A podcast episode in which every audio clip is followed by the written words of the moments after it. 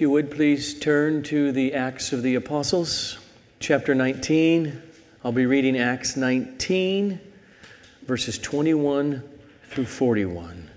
Acts 19, 21 through 41.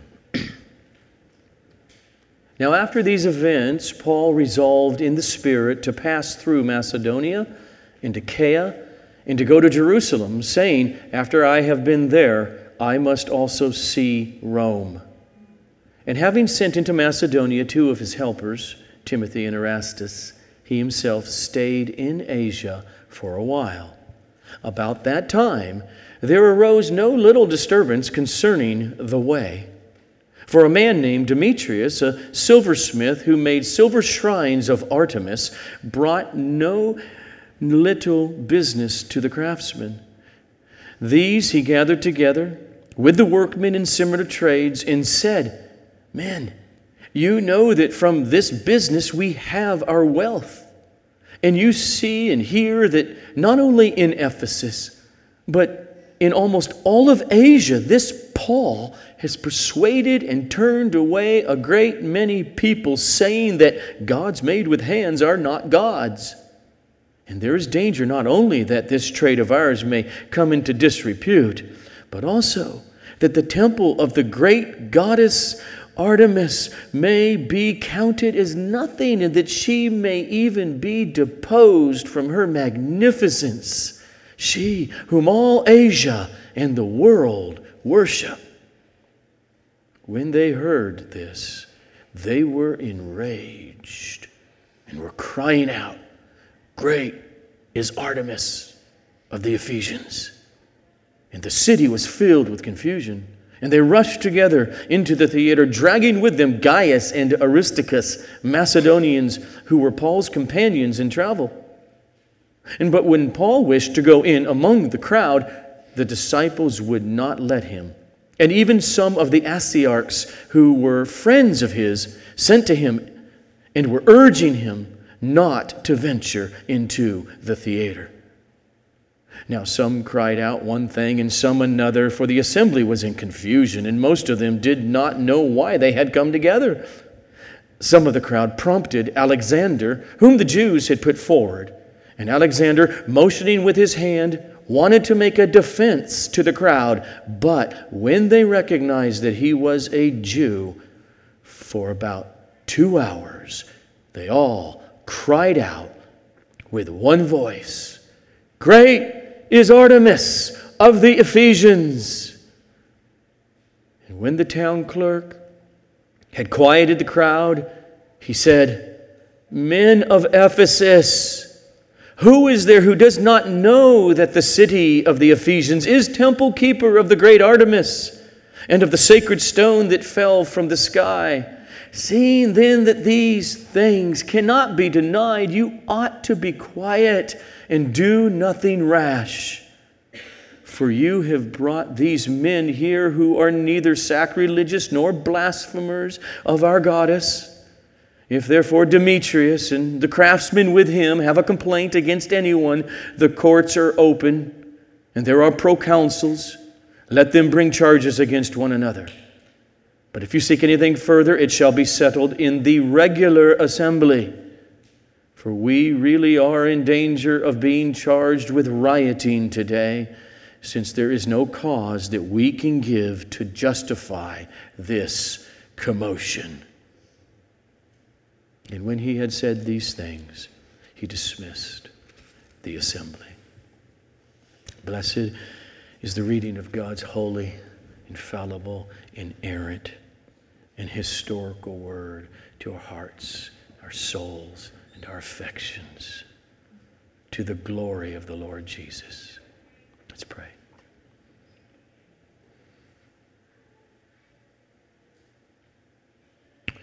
Father, may we see what Paul saw, what these Christians saw. May we feel what they felt.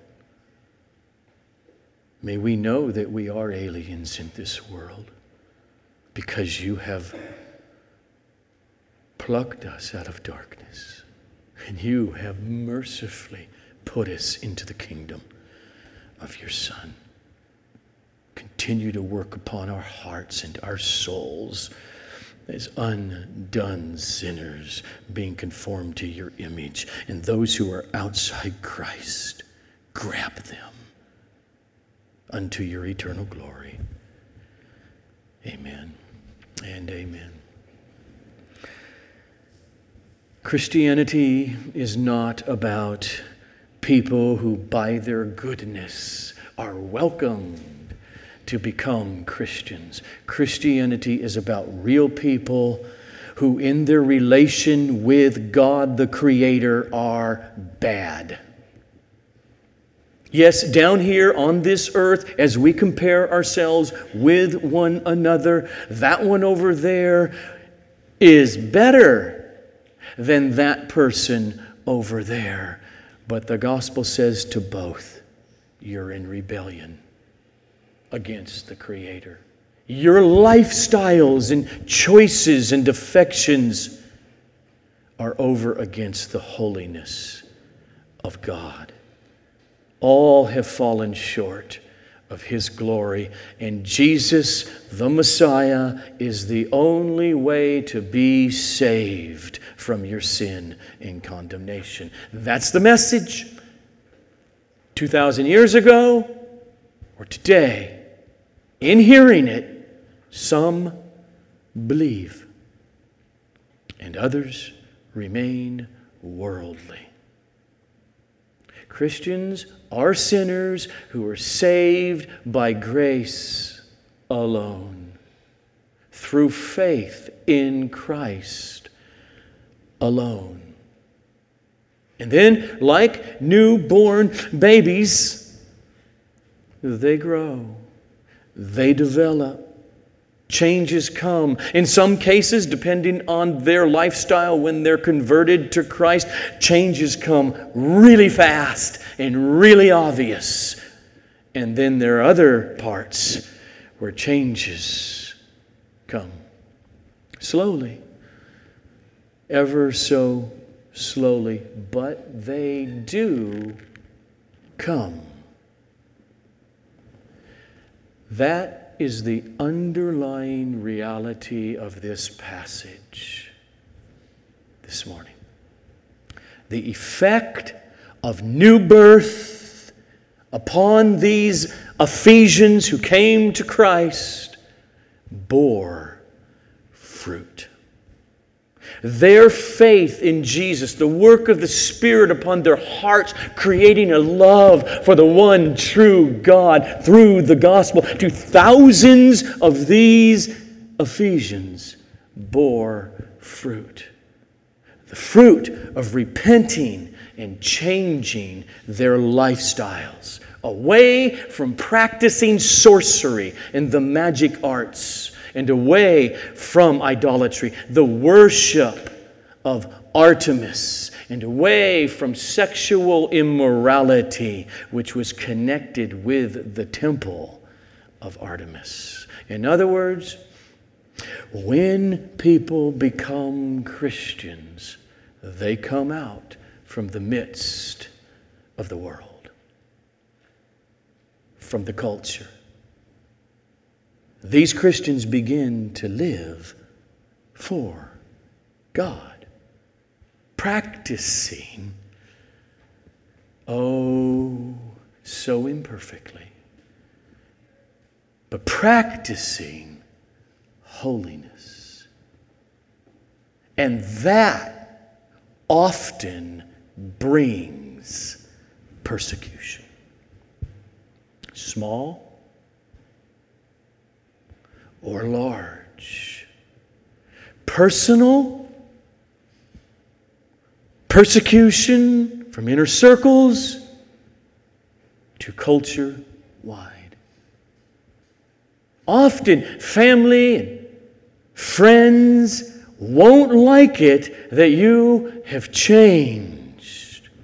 They won't like it that you now are overwhelmed with a love for the Lord Jesus and the Holy Scripture. They won't like it that you have a, a passion an overwhelming passion for an abhorrence, even in yourself, to living a life of ignoring God. What we see in this passage this morning is the effects of the gospel infiltrating through the church the society. Why? Because here's the outline of the sermon. First, because when Christ grabs hold of sinners and they're changed from the inside and slowly through the out, it causes opposition precisely because Satan hates the gospel and he blinds the eyes of the unbelievers around the church. And that blindness of the unbelievers causes them to come against the gospel and against God's people. And one of the main reasons, deep down, whether they're conscious of it or not, is because that gospel and those Christians shine a light upon their own sin and they don't want it exposed. And we see at the end, in the midst of all of this opposition, we are to trust. Trust God who is sovereign. He's sovereign to protect His church. He can deliver from death and attacks if He wills. And so, if you're there, chapter 19, We'll pick up here in verse 21 where, where, where Luke gives this little synopsis and what he does in 21 to 22. We'll see in a second. It's really the outline of the rest of the book of Acts because it is exactly what Paul does. It's what he gives us. But I want to give you a little historical for about a minute and a half quickly. Paul, now at this point in our journey through Acts, has been ministering in the city of Ephesus for almost three years. Now, during that time, after he got to Ephesus, he wrote a letter to the church in Corinth, the Corinthians.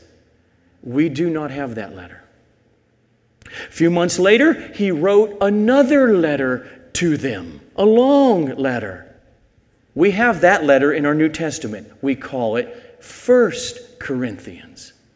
After he wrote that letter, he's in Ephesus, he decided, Luke doesn't tell us this, to get on a ship and, and, and, sail over the Aegean Sea and to go to Corinth for a visit. And he did on a short visit, which really did not go well at all between Paul and the church. He goes back to Ephesus and he writes a harsh, tearful letter to the Corinthian church. His third letter. We don't have that letter either in our New Testament. Okay, just, just feel that now. So here we are now. He's there for almost three years. And now Luke tells us, verse 21. Now, after these events, Paul resolved in the Spirit to pass through Macedonia and Achaia and to go to Jerusalem, saying, After I have been there in Jerusalem, I must also see Rome. And so, having sent into Macedonia two of his helpers, Timothy and Erastus, he himself stayed in Asia, in Ephesus, for a while. So Paul decided he knows what to do. My time is short. I'm going to be going through Macedonia. That means to the churches of Philippi and Thessalonica and Berea. And then from there, I'm going to go visit Corinth again. And then from Corinth, after all of this trip, that he has been planning for a couple years, collecting all of the money that all of the Christians have been giving in all of these churches. He would, with a band of other believers, go all the way to Jerusalem to deliver this offering to them. And then he would eventually make it to Rome, but as a prisoner. Now, just flash forward for a moment. After Paul will leave Ephesus, he goes to the churches in the region of Macedonia. and He goes to Corinth. And while he's in Corinth, that is when he writes a letter to the church in Rome, which we call this beautiful, probably the best, this is an opinion, and most important piece of writing in world history, the book of Romans. And at the end of that, he says this to the Roman Christians because he didn't plant that church and he has not been to Rome. And he says to them, Since I have longed for many years to come to you, I hope to see you in passing as I go to Spain and to be helped on my journey there by you once I've enjoyed your company for a while. But at present, so here he is, he's in, he's in Corinth. At present, however, I'm going to Jerusalem bringing aid to the saints there, the offering that he has been raising. And so here's Luke in verses 21 22, little synopsis about Paul's intention, and it really is the outline of the rest of the book of Acts. But then Luke says Satan at that time stirred things up in Corinth. Verse 23. About that time, there arose no little disturbance concerning Christianity. That's what he means by the way. That's what it was called the way. Jesus is the way, the truth. There was no little, is a nice way to say there was a massive commotion over Christianity and Christians. Well, think about why. Christians are called to love their neighbors.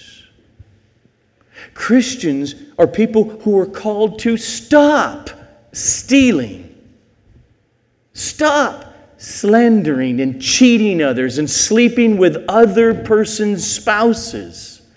Christians become better citizens. So, why would there be so much hatred and opposition to Christianity and to Christians? The answer biblically is simple there is an evil spiritual being who hates the message of Jesus Christ. As Paul will later write to this church here in the city of Ephesus, he writes to them For we do not battle against or wrestle against flesh and blood but against the rulers, against the authorities, against the cosmic powers over this present darkness, against the spiritual forces of evil in the spiritual realm, the heavenly places. Now, as we read this text, there's a connection between this riot and the fact that thousands of these Christians just confessed their secret sins of sorcery and openly demonstrated their repentance by burning their sorcery books.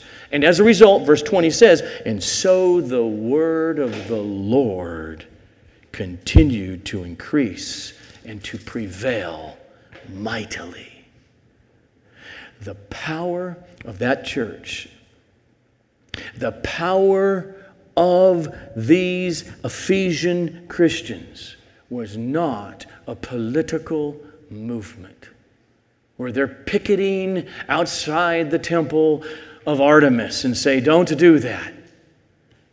It was the spiritual transformation of their lives.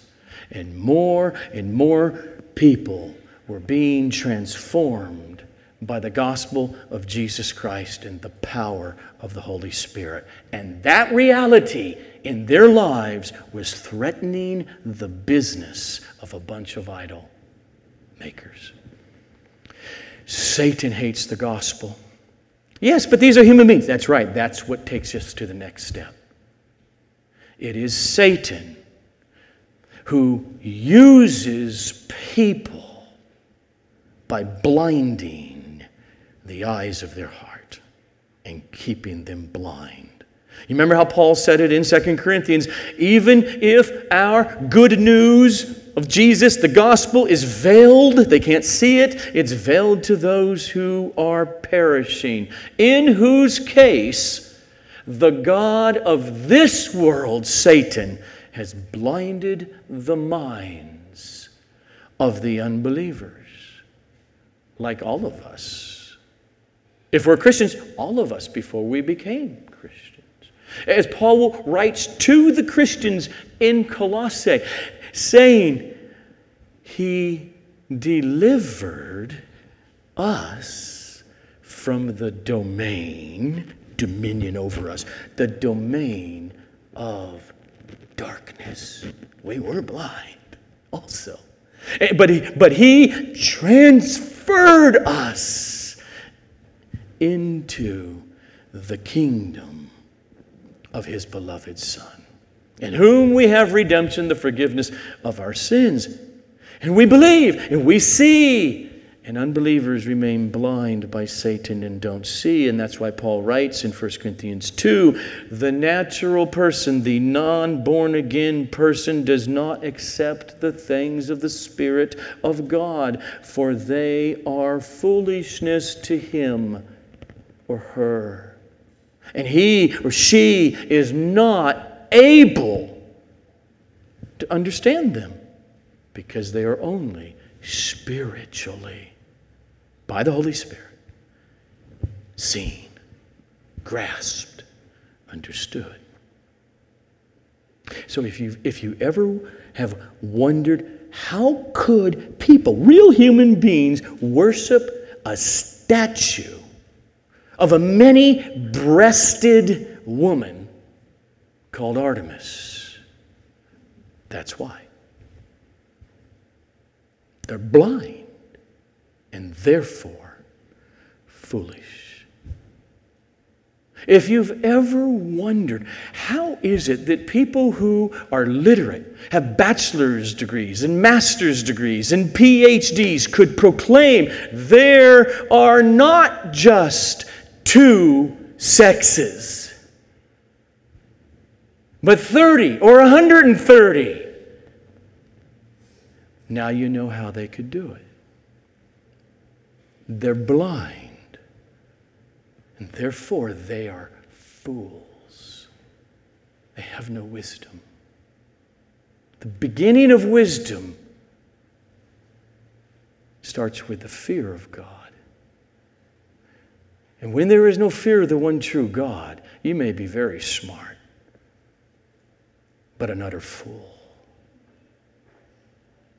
So Luke tells us, beginning there verse 23, now about that time there arose no little but a very big disturbance concerning the way or Christianity. And he explains it. For a man named Demetrius, a silversmith, who made silver shrines of Artemis, brought no little business to the craftsmen. These he gathered together with the workmen in similar trades and said, Man, you know that from this business we have our wealth. And you see and you hear that not only in Ephesus, but in almost all of Asia, this Paul has persuaded and turned away a great many people, saying that gods made with hands are not gods. And there's danger, not only uh, that w- this trade of ours will come into disrepute, disrepute we're going to lose a lot of money, but also that the temple of the great goddess Artemis may be counted as nothing, and that she may even be deposed from her magnificence, she whom all Asia and the world worship. Now, this temple in Ephesus of Artemis was one of the great seven wonders of the world at the time. It was massive, it was much larger than a football field, and it is a building. And upon that worship, that cult of Artemis, much of the economy in Ephesus was built around it. This made Ephesus a major tour attraction. A week long festival every spring took place over Artemis worship, much like Mardi Gras every year in New Orleans. And it drew a lot of people and thus a lot of business, including many who would buy small statues of the temple. And you're thinking, yeah, no. See, if you're no longer blind, if by God's mercy you see, Satan doesn't have a grip on your spiritual senses anymore, then it seems very obvious to you that God's little idols made by human hands of a silversmith to you, of course they're not God. And Paul was teaching that. Paul would say that. We saw him say it over in Athens very clearly. But if you are blinded by Satan in the kingdom of darkness, you may well believe that male and female are not determined by biology.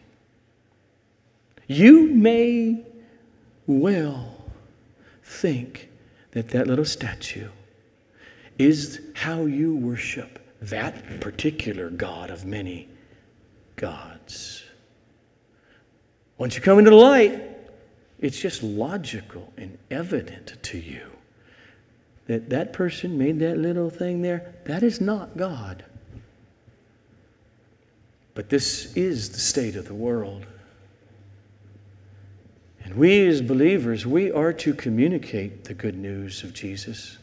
We are to communicate the gospel unadulterated without twisting it or trying to make it more palatable. We are to just plainly state to lost sinners the gospel as clearly as we possibly can. But if God does not shine the light of the knowledge of God in the face of the gospel we preach, then they will remain resistant to it.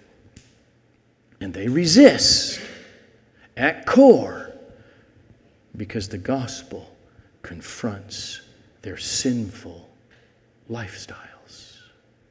Notice this commotion, what caused it? It's really twofold. It is first, yes, the clear gospel itself, the message itself was causing a problem because it confronts sin. But it wasn't just that, it was also the changed lives of those who believed the gospel. So, first, the message itself, it confronts sinners with their sinfulness because if people are not living lives of wrongdoing against their Creator, then there is nothing to be saved from. Before people can embrace Christ as their Savior who died for sinners on the cross and offers freely unending forgiveness of their sins, before that can happen, they must hear the bad news, the true news about their sin, and they must feel it. They must grasp it. They must be convicted of it. That's the message, and that's why it's resisted without the light.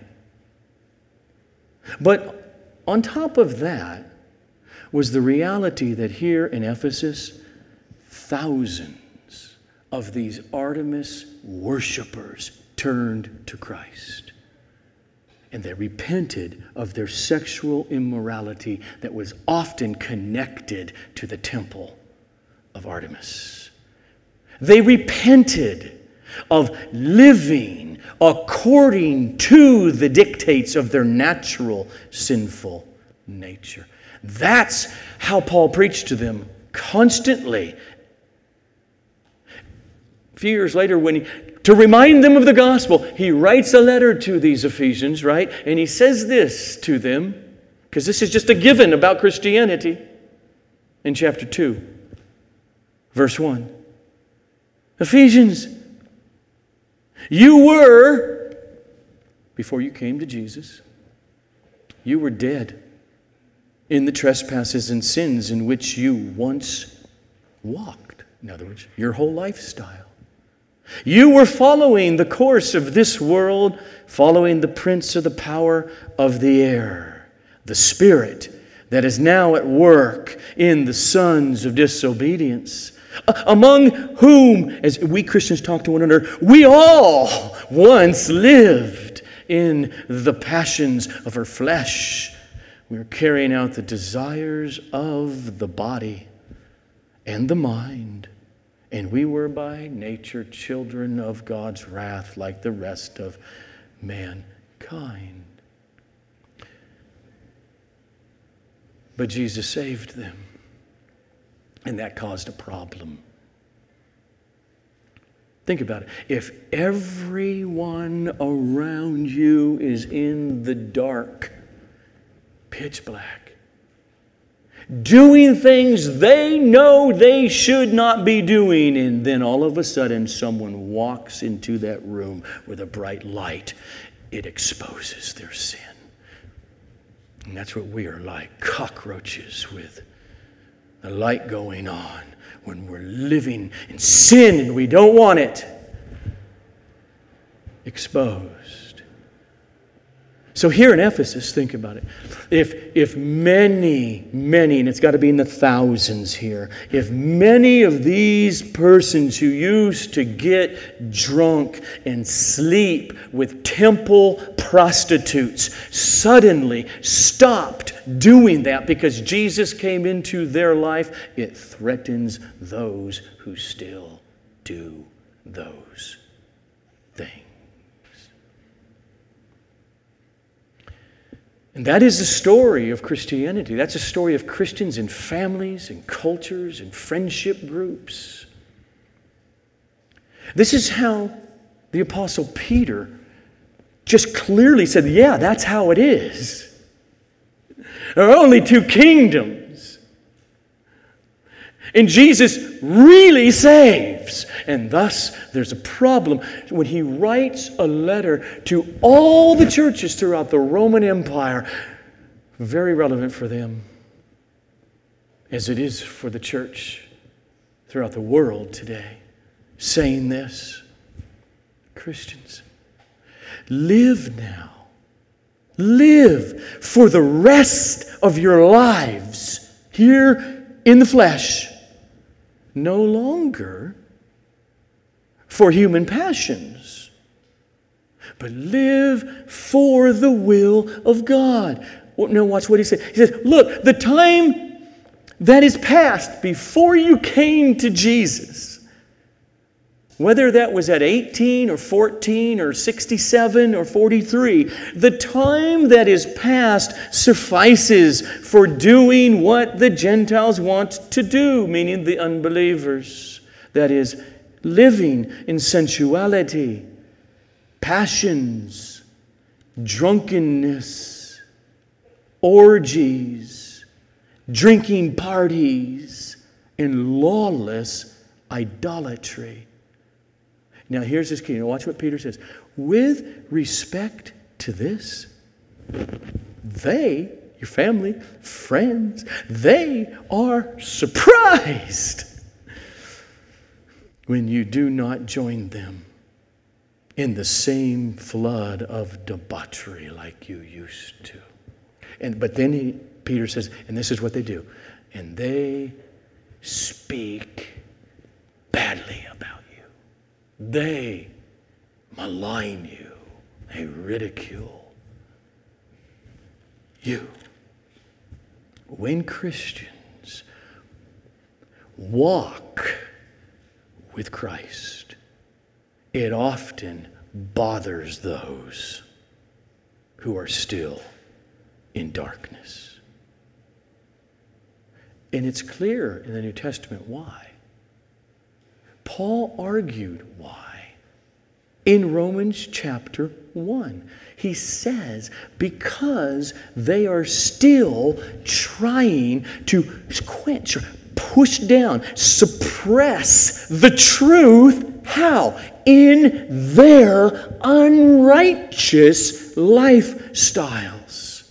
That's what he says. And, he, and then he says in Romans, and that always ends up in idolatry. That's what he argues. And, and then, of course, he says this. And thus, what do they do? They claim that they're so wise. Claiming to be wise, they become fools and exchanged the glory of the immortal God for images made by Demetrius, resembling mortal man. Claiming to be wise, they became fools and they made silver shrines of Artemis and called them gods. Claiming to be wise, they became fools and believed that all the universe came into being from nothing. They became fools, and they think that everything around us can be explained by the religion of evolutionism. Claiming to be wise, they became fools, and they declare there is no such thing as objective wrong or right. Have sex with whomever and with how many ever you would like whether they're of the opposite sex or the same sex. Claiming to be wise, they became fools and they declare that a biological man is a woman or that a woman is a man. Even though at the same time they claim we're not binary, there aren't even just two sexes, we don't know how many there are. And then there is that one huge, all encompassing sin that exploded in the city of Ephesus the love of money. The silversmith Demetrius instigated a near riot and a lynching because Paul's message was cutting in to their profit. But Demetrius is smart. He tries to make it sound a little less self serving by stirring up the people's cultural and religious sentiments. Look at verse 27. And there, he says, Demetrius, is danger not only that this trade of ours may come into disrepute and thus we're going to lose the way we make our living, but also that the temple of the great goddess Artemis may be counted as nothing. You don't want that. And that she may even be deposed, kicked off the throne of her magnificence. She, in other words, whom all Asia and the world worship. Here in Ephesus. And thus, when they heard this, they were livid enraged, and they were crying out, Great is Artemis of the Ephesians. Demetrius knew, knew how to grab hold of their affections and their hearts and where they really lived. I mean, what he is clearly saying to them and what they are hearing is that this Christianity thing, if it continues, if more and more people throughout Asia stop flocking to the temple here in Ephesus, our entire economy is going to get destroyed. The hotel and the restaurant business are going to be hurt. The merchants who sell their wares, they are going to be smacked upside the financial head. And then he's, oh, and not only that, but our pride and our joy is this great temple. The biggest building throughout the Roman Empire. And the yearly festival that we have, it could all be destroyed because of these Christians. That's what he says to them. And they were stirred up into an irrational frenzy. And the crowd that he had going there out in the street made their way down the road to the 24,000 seat outdoor public gathering place theater. And on the way, they see two of Paul's co workers and they grab them and drag them with them into the theater. And only by God's grace were they not killed. And Paul himself, Luke lets us see, would have almost certainly have been killed if it weren't for God's providential hand using others to prevent Paul from going into that mob. Verse 29. So the city was filled with confusion, and they rushed together into the theater, dragging with them Gaius and Aristarchus, Macedonians who were Paul's companions in travel. But when Paul wished to go in among the crowd, the disciples would not let him. And even some of the Asiarchs who were friends of Paul's, they sent to him and were urging him not to venture into the theater. It's easier, and we read at times, depending if we're tired or not, are we getting it? No, this was a very frightening and scary situation.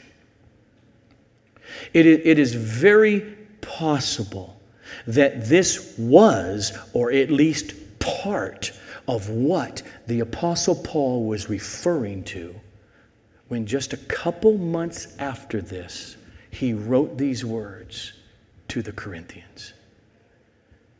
For I do not want you to be unaware, brothers, of the affliction we experienced in Asia.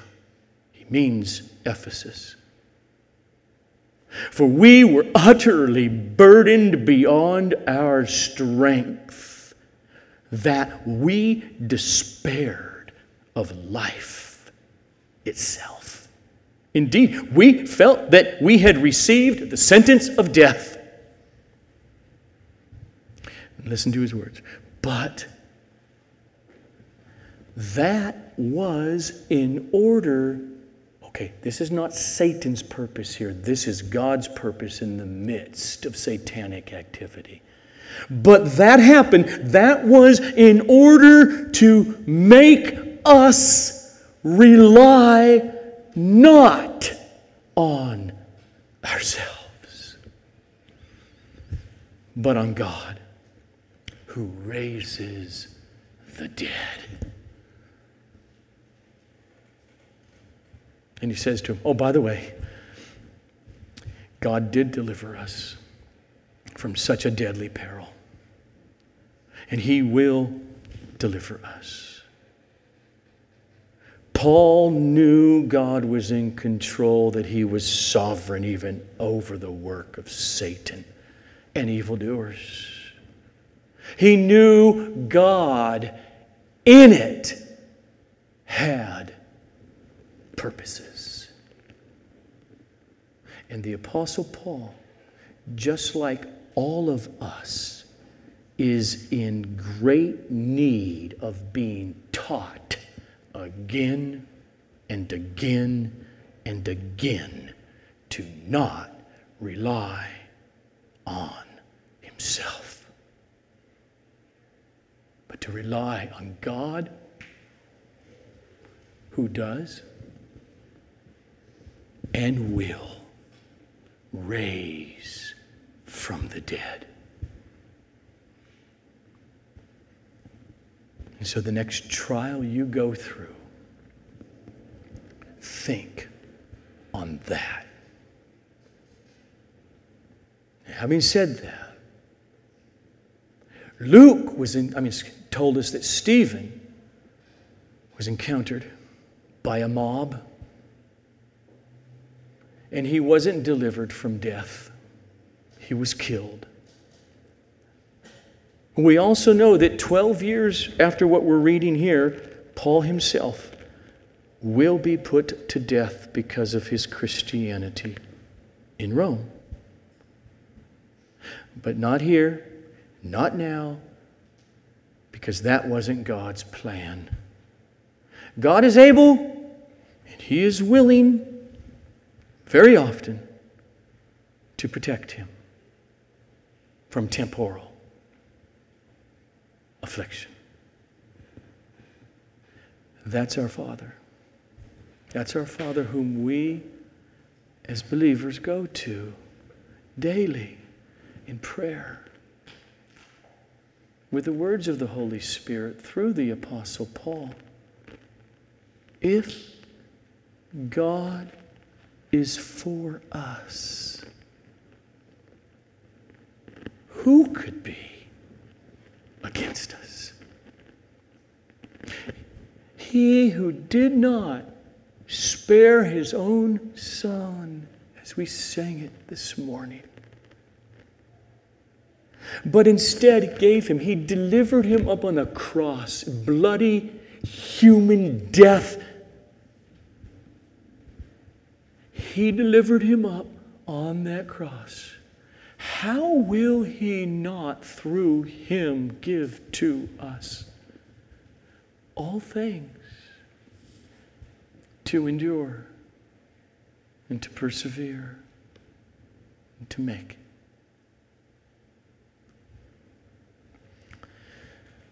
Now, the Apostle Paul is a little nuts because if it had been just up to him, he would have gone in amongst that mob because he saw this as a great opportunity to preach the gospel to a few thousand. But his brothers and sisters in Christ would not let it happen by God's providential hand. And not only that, Luke tells us also some of Paul's unbelieving friends who were very wealthy and they also had civic, political, and responsible ability jobs in Ephesus called the Asiarchs. Okay? They had a good relationship with Paul. And they said, Paul, do not do it. And so I think Paul respected enough. He did not go in amongst the crowd. And Luke goes on, and what he also shows us through what we're going to hear here in a second is even if Paul went in there to want to preach the gospel, he wouldn't have been able to do it. Pick up with verse 32. And so now some cried out one thing, some another.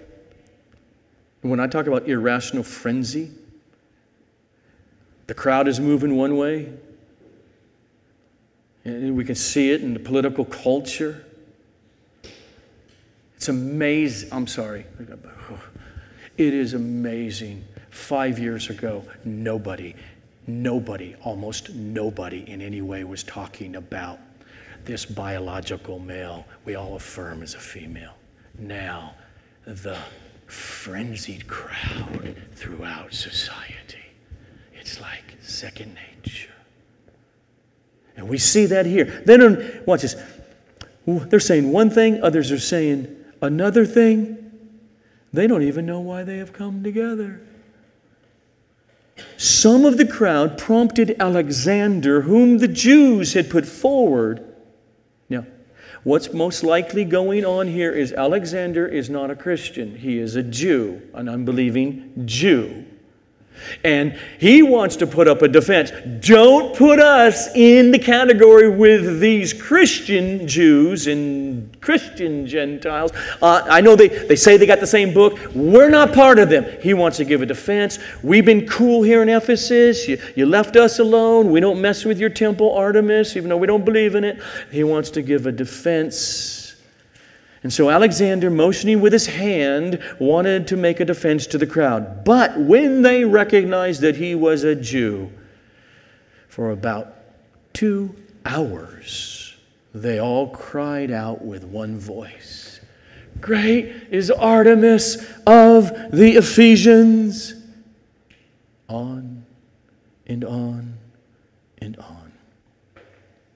And then finally, when the town clerk, who was essentially like the mayor of the town, had quieted the crowd, listen to God's providence using this unbeliever to protect the church. Men of Ephesus, Who is there who does not know that the city of the Ephesians is temple keeper of the great Artemis?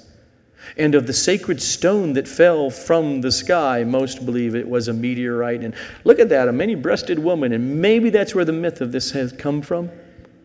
Seeing then that these things cannot be denied, you ought to be quiet and to do nothing rash or really violent. For you have brought these men, Aristarchus and Gaius, here, uh, Christians, who are neither sacrilegious nor blasphemers of our goddess. If therefore Demetrius and the craftsmen with him have a complaint against anyone, the courts are open and there are proconsuls. Let them bring charges against one another. Rome believes in law. Do it lawfully.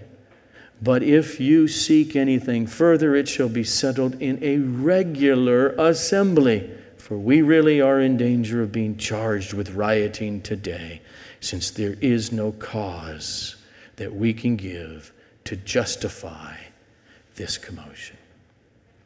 And through God's providence, it worked.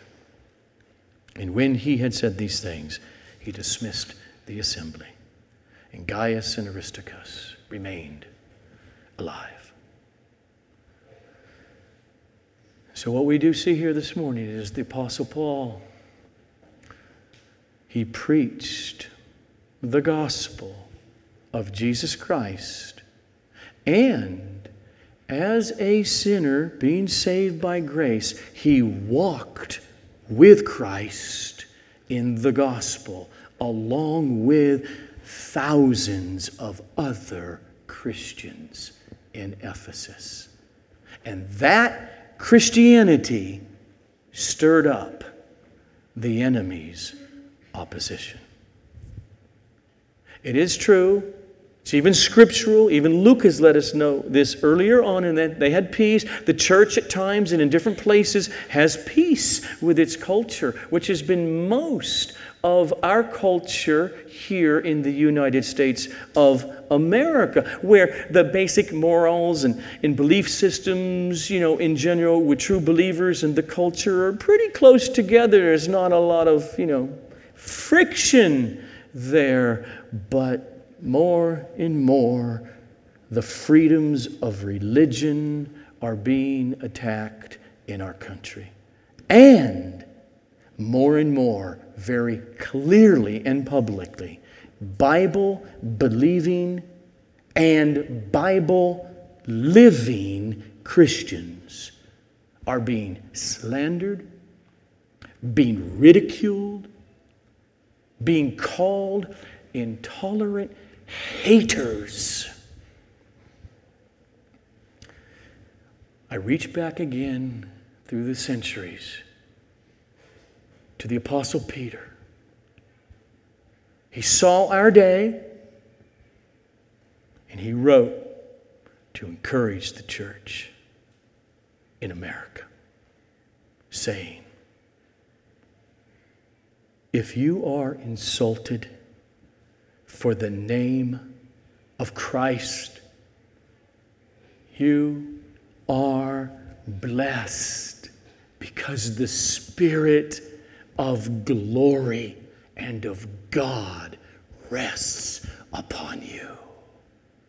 Oh, but, but let, let none of you Christians suffer as a murderer or a thief or an evildoer or as a meddler.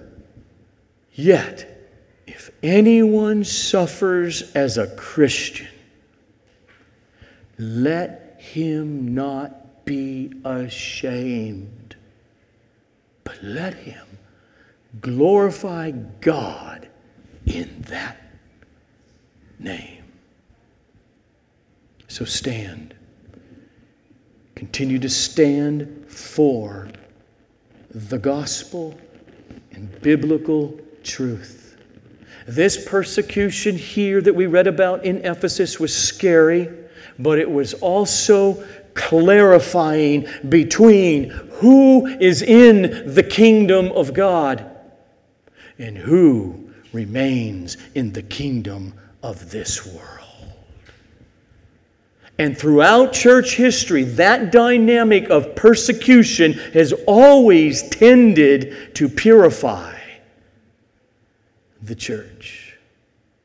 100 years ago or so, G. Campbell Morgan wrote this way The church persecuted has always been the church being purified, and therefore the church powerful. They put away their idols. They burned their ungodly sorcery books. They yearned to be holy, to walk with Christ by the Spirit. Have we burned our books, our worldliness? our idols? Have we cut off our ties with our old life of sin, with idolatry? Do we yearn to be holy? Biblical holiness. I don't mean arrogant, pious, judgmentalism towards others who don't agree with your conscience. I mean, do we yearn to be holy, to be desperate to walk by the Holy Spirit in righteousness and in integrity and in repentance? Do we yearn to draw close to our ascended King Jesus through reading and studying the Bible alone or with others? Do we yearn for the fruits of the Spirit of love and joy in Christ, and peace and patience and kindness and goodness, self control? Do we yearn for the fruit of loving others better as the Holy Spirit works it in us? Let us press on in the Christian life and allow the Lord to impact others who are in darkness as we walk in the light.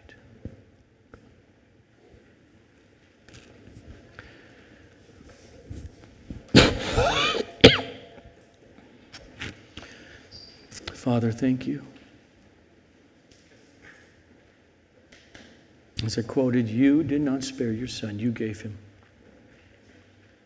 May you turn our hearts, our souls, our prayers, turn our Bible reading into a deep sense of that reality every morning, every day. What great love you have loved us from the foundation of the world And Lord Jesus. May we grow to treasure you and that love through you dying for. May we all be able to say this me. And thus, again and again, be learning not to rely on ourselves but to rely on you, our great King, who will come back and raise us from the dead to the glory of your name. Amen.